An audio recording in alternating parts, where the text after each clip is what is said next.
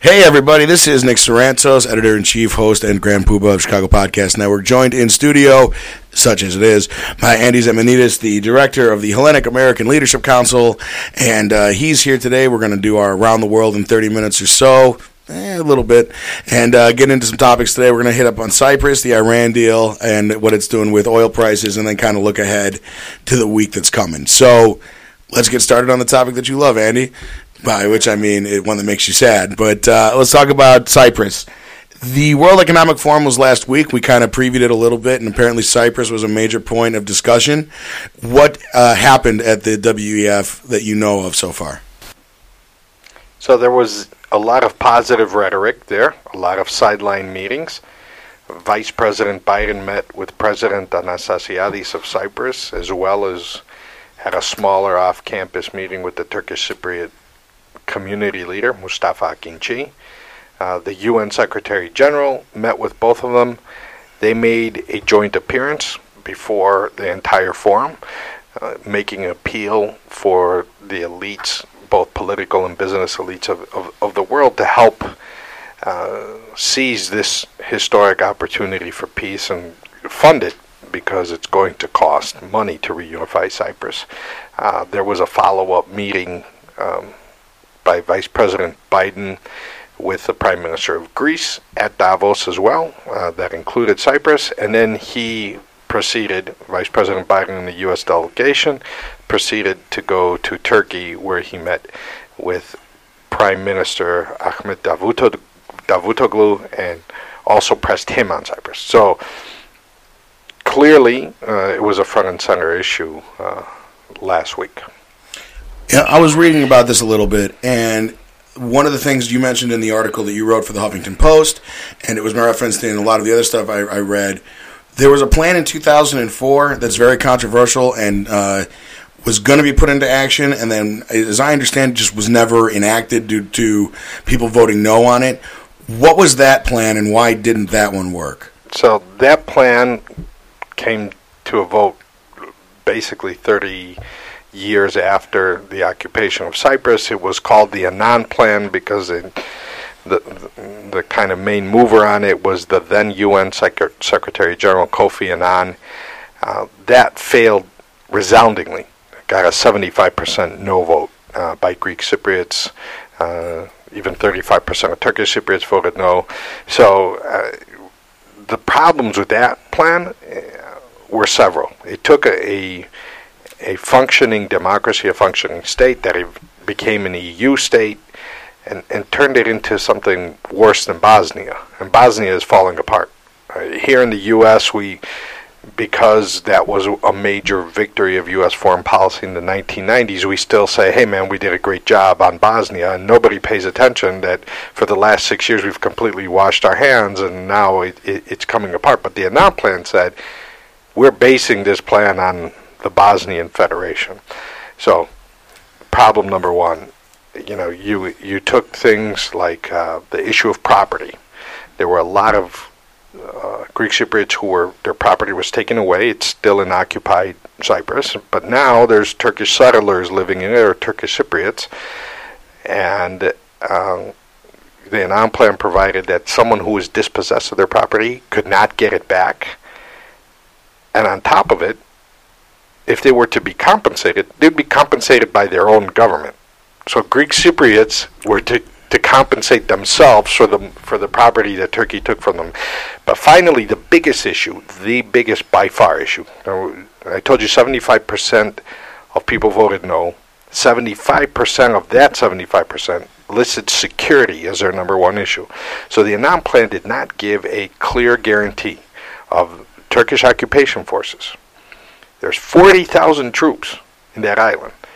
Turkish occupation forces. Think about it. That was bigger. That was more than the size of the the surge troops we had in Afghanistan. Uh, in in an area that, that, you know Cyprus doesn't have an air force, doesn't have a navy, has a coast guard and a national guard. Right. So uh, there was no guarantee that those troops were going to leave when they said they were going to leave. There was also a provision that explicitly allowed them to uh, assert a few hundred to stay there permanently, and it gave Turkey these right to intervene in Cyprus's politics. So basically, the Annan Plan formalized the the 30 then 30 now 41 years of occupation. Is it wrong that the way you describe that plan, all I can think of is Lando Calrissian and Cloud City? Like, perhaps I'll leave a garrison here, Mr. Calrissian. I mean, like that. It, it has that feel.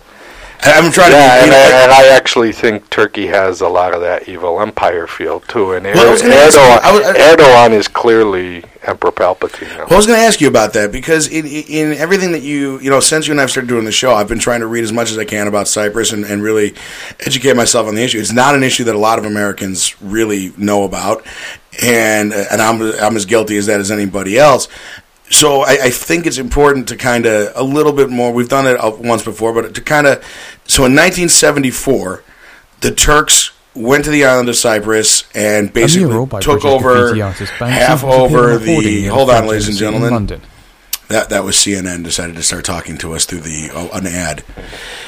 But in 1974, they they came there and, as I understand it, put just a bunch of troops onto the island after it had been disputed for, I guess, thousands of years between Greeks. No, and, no. Okay, okay, okay. So, um, Cyprus, you know, there's a great book about Cyprus. Christopher Hitchens wrote it, uh, the, probably the most appropriately titled book ever, called "Hostage to History: Cyprus from the Ottomans to Kissinger."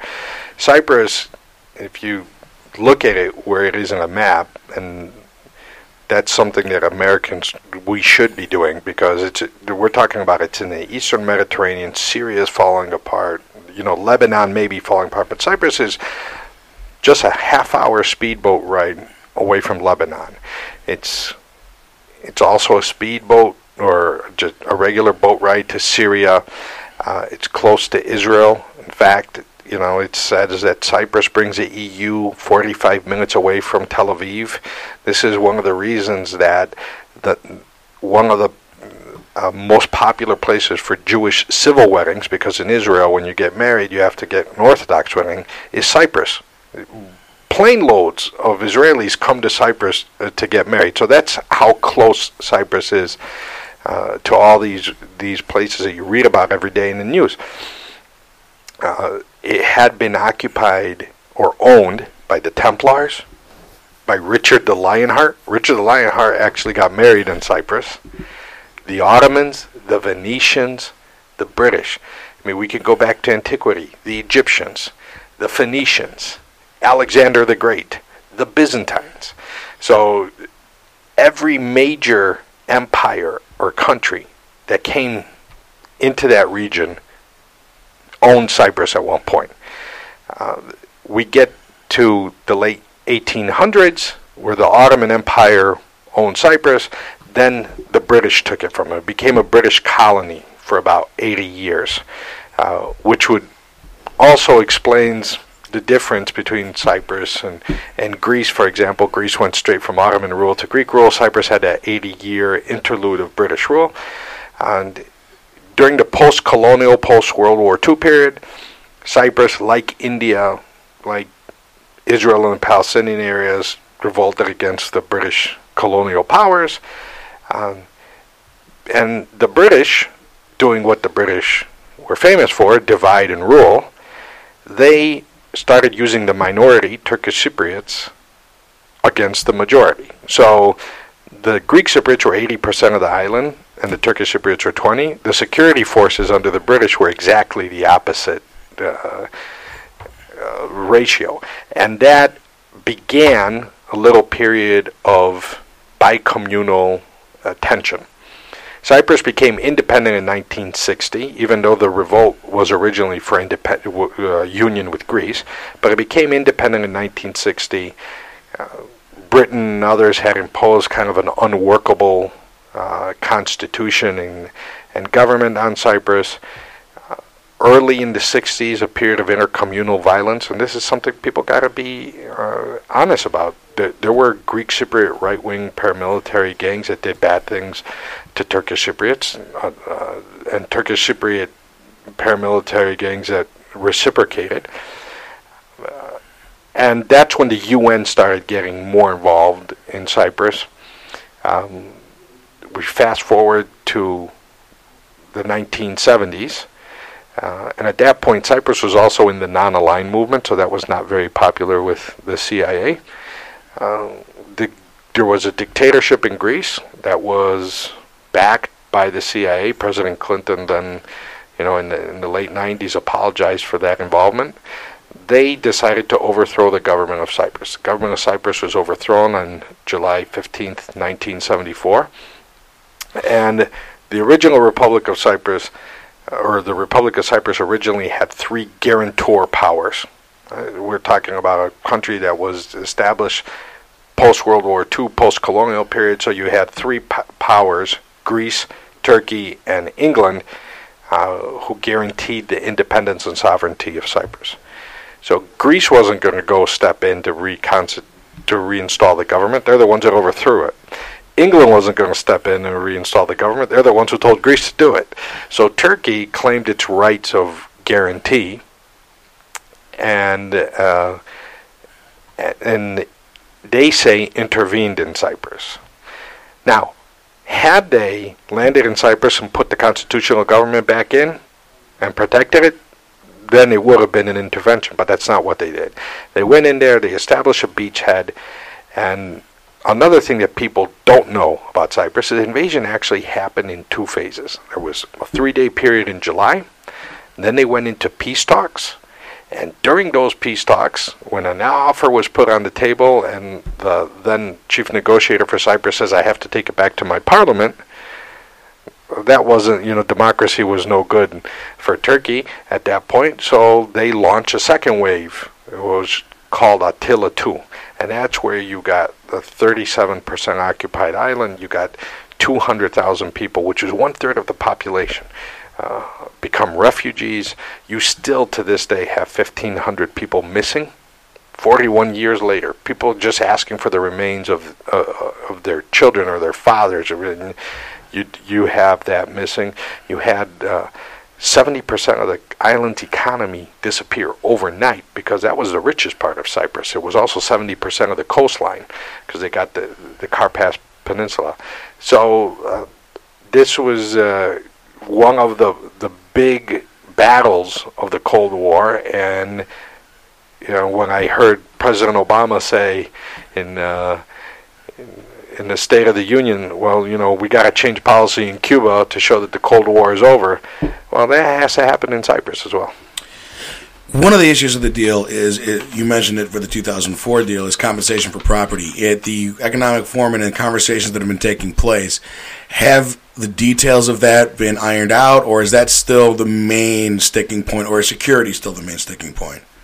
I think they're both right. Uh, because one, when it comes to compensations, who's going to pay? This is why there are a lot of reasons that Cyprus should be solved this year. A lot. The stars are lining up. You got, you know, you got two leaders who have a great personal chemistry. You have Turkey has a lot of problems, a lot of problems in foreign policy. This should be the easiest one for them to solve. Uh, you have the natural gas equation in the eastern Mediterranean. If Cyprus isn't solved, that becomes a lot different, uh, a lot more difficult to, to get to market. But there's one big reason that it's not getting solved. Nobody's being serious about demanding of Turkey uh, some concessions. So security is the number one issue. They haven't even opened that chapter. They haven't even talked about that. Um, they say, oh, that's the, the last 10%. I think it's a little more than 10%, but that's a big, big, big 10%.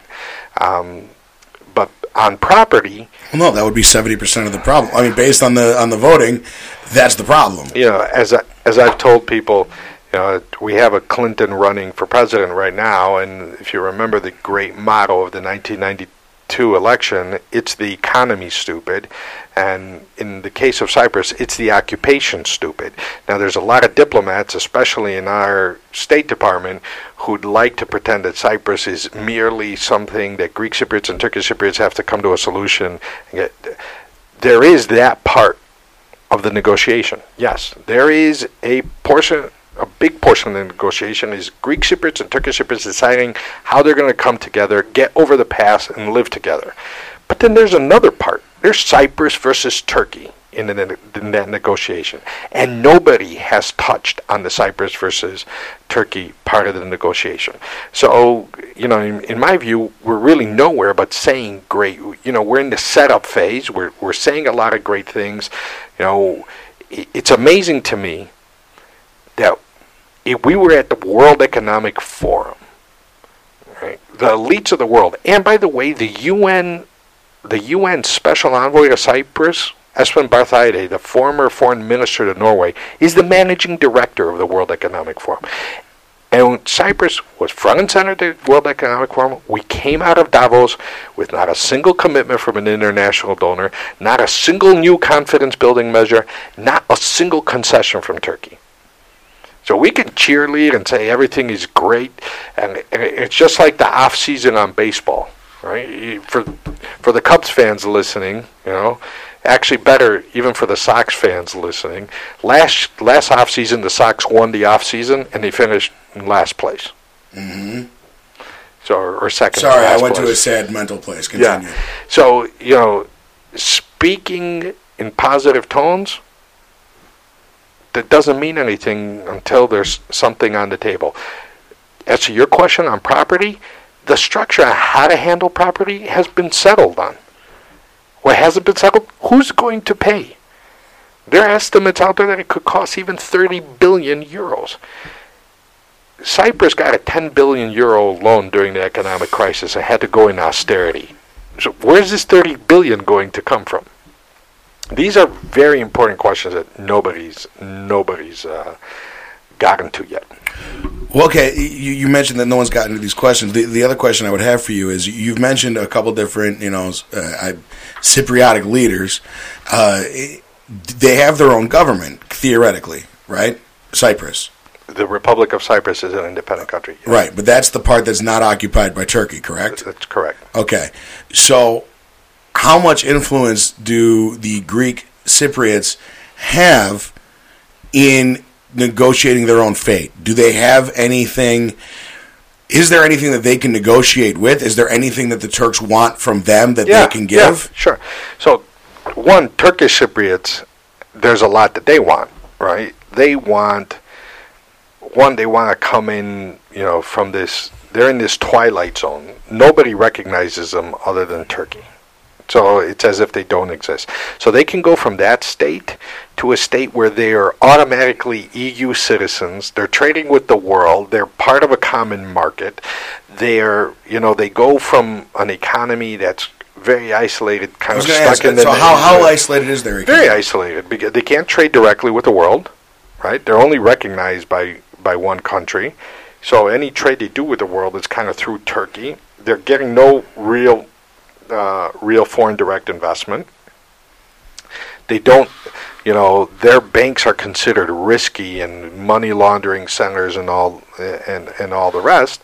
So you go from kind of a closed economy, not a totally closed economy, but a mostly closed economy, to a very open economy that's automatically a member of the EU.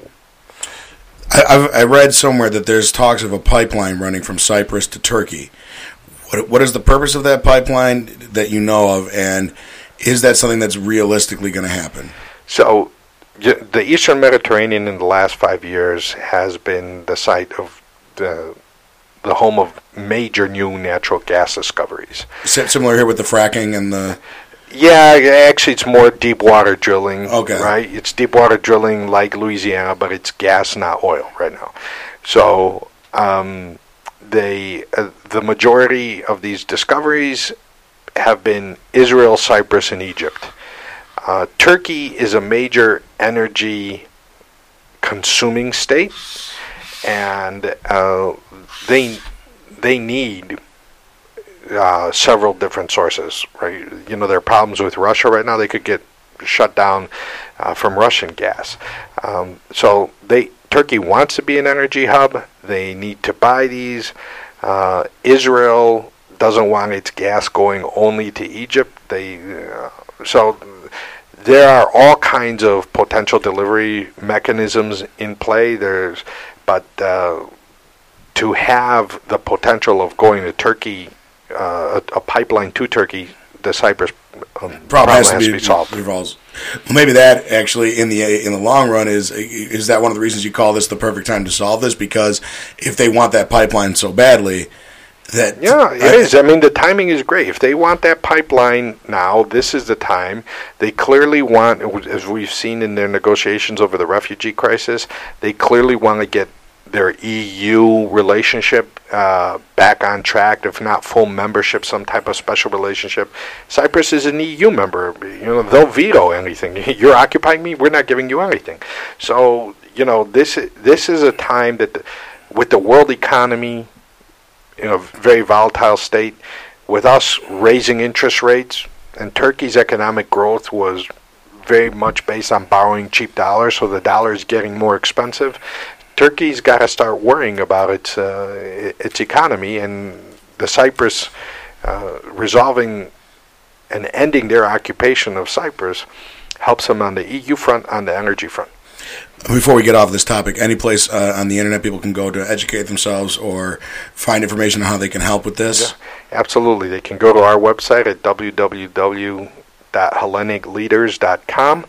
That gives them briefings. Um, on Cyprus, a lot of action, and then they can go to our. It's one of your title subjects, right? It's, like it's one, one of our title subjects, and they can go to our news aggregator, which is GreekCurrent.com, and they get up to up to the hour news. Okay, uh, we're running a little bit out of time here, and I wanted you wanted to get to another issue, which is how the Iranian nuclear deal is affecting oil prices, and due to the lifting of certain economic sanctions, they're now able to re-enter the global market as a producer of oil, and a lot of people are concerned that the oil prices are going to drop because if Iran wants to, they can flood the market with a lot of oil.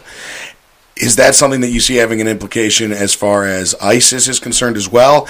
And from what I've seen, the, the this rumor is that they're not going to do it at first, but at some point in the next year to two years, expect something in the neighborhood of 500,000 barrels of oil from Iran. I think they said uh, yearly, right? Yeah. So, what long term, outside of just the prices of oil? Not daily, I think. Is it daily? Okay.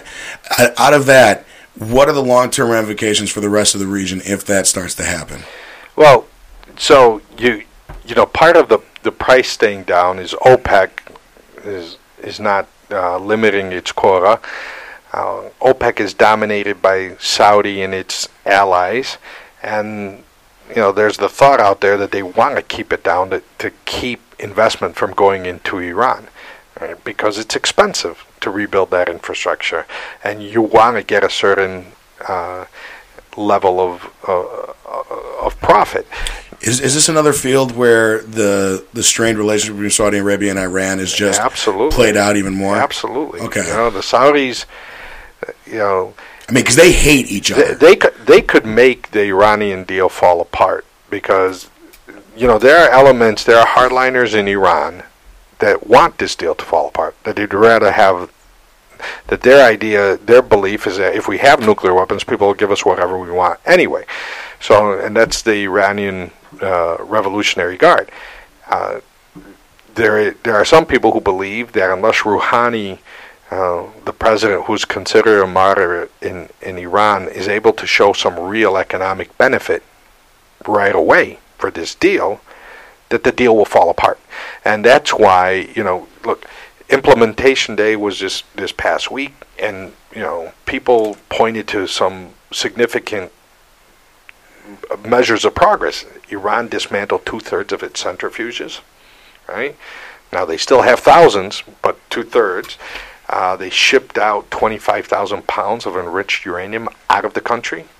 Um, they had this heavy water reactor that was its source of weapons grade plutonium. They poured concrete in it to make sure it couldn't uh, produce that. Um, and they've given so far the international inspectors unprecedented access. So that's the good news. But at the end of this, they're getting 100 billion in assets lifted, and they're getting access back to the world economy. And as we saw today, China, the Chinese were in Iran striking all kinds of deals. The bad news is they're still testing ballistic missiles.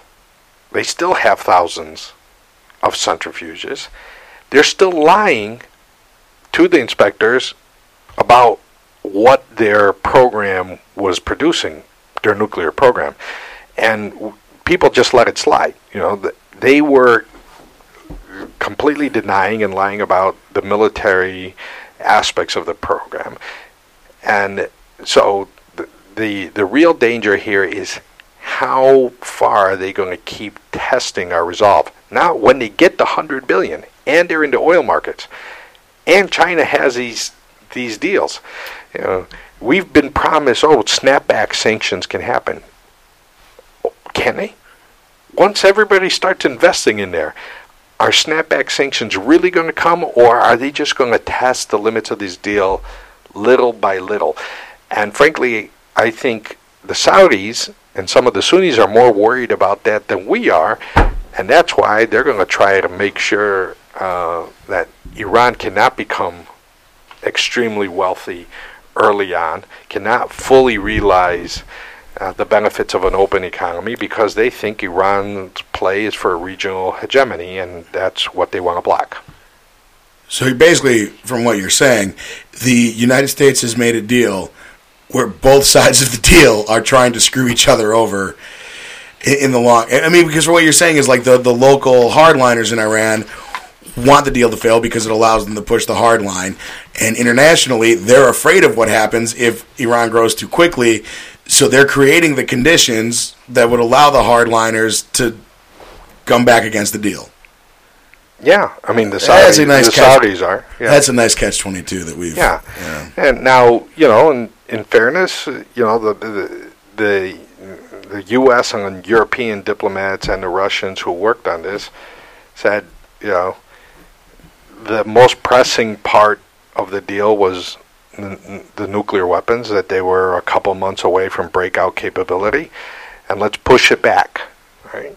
Uh, they wanted to take each each part, and so they push it back and they say, hey, at best they have a one year breakout capability. Um, you know, I, I didn't see the deal that way. I, I saw the most pressing thing Iran using whatever it could to try to get regional hegemony, but that's fine. You know, it's a legitimate point of view that we had to push the nukes, you know, the nuclear breakout time as far back as we could. We needed to, to get the, the world on the same page. But now, if that consensus starts getting broken, you know, I, I am not convinced that the snapback option is, uh, and rebuilding that consensus is uh, as automatic as, as people Well, no, once once once everyone's got money in the game, people aren't just going to be willing to, to to shut it down. Yeah. So, So, that makes sense. You know, and um, So again, we won't know for you know 15 years what really is what's gonna, really going to happen here.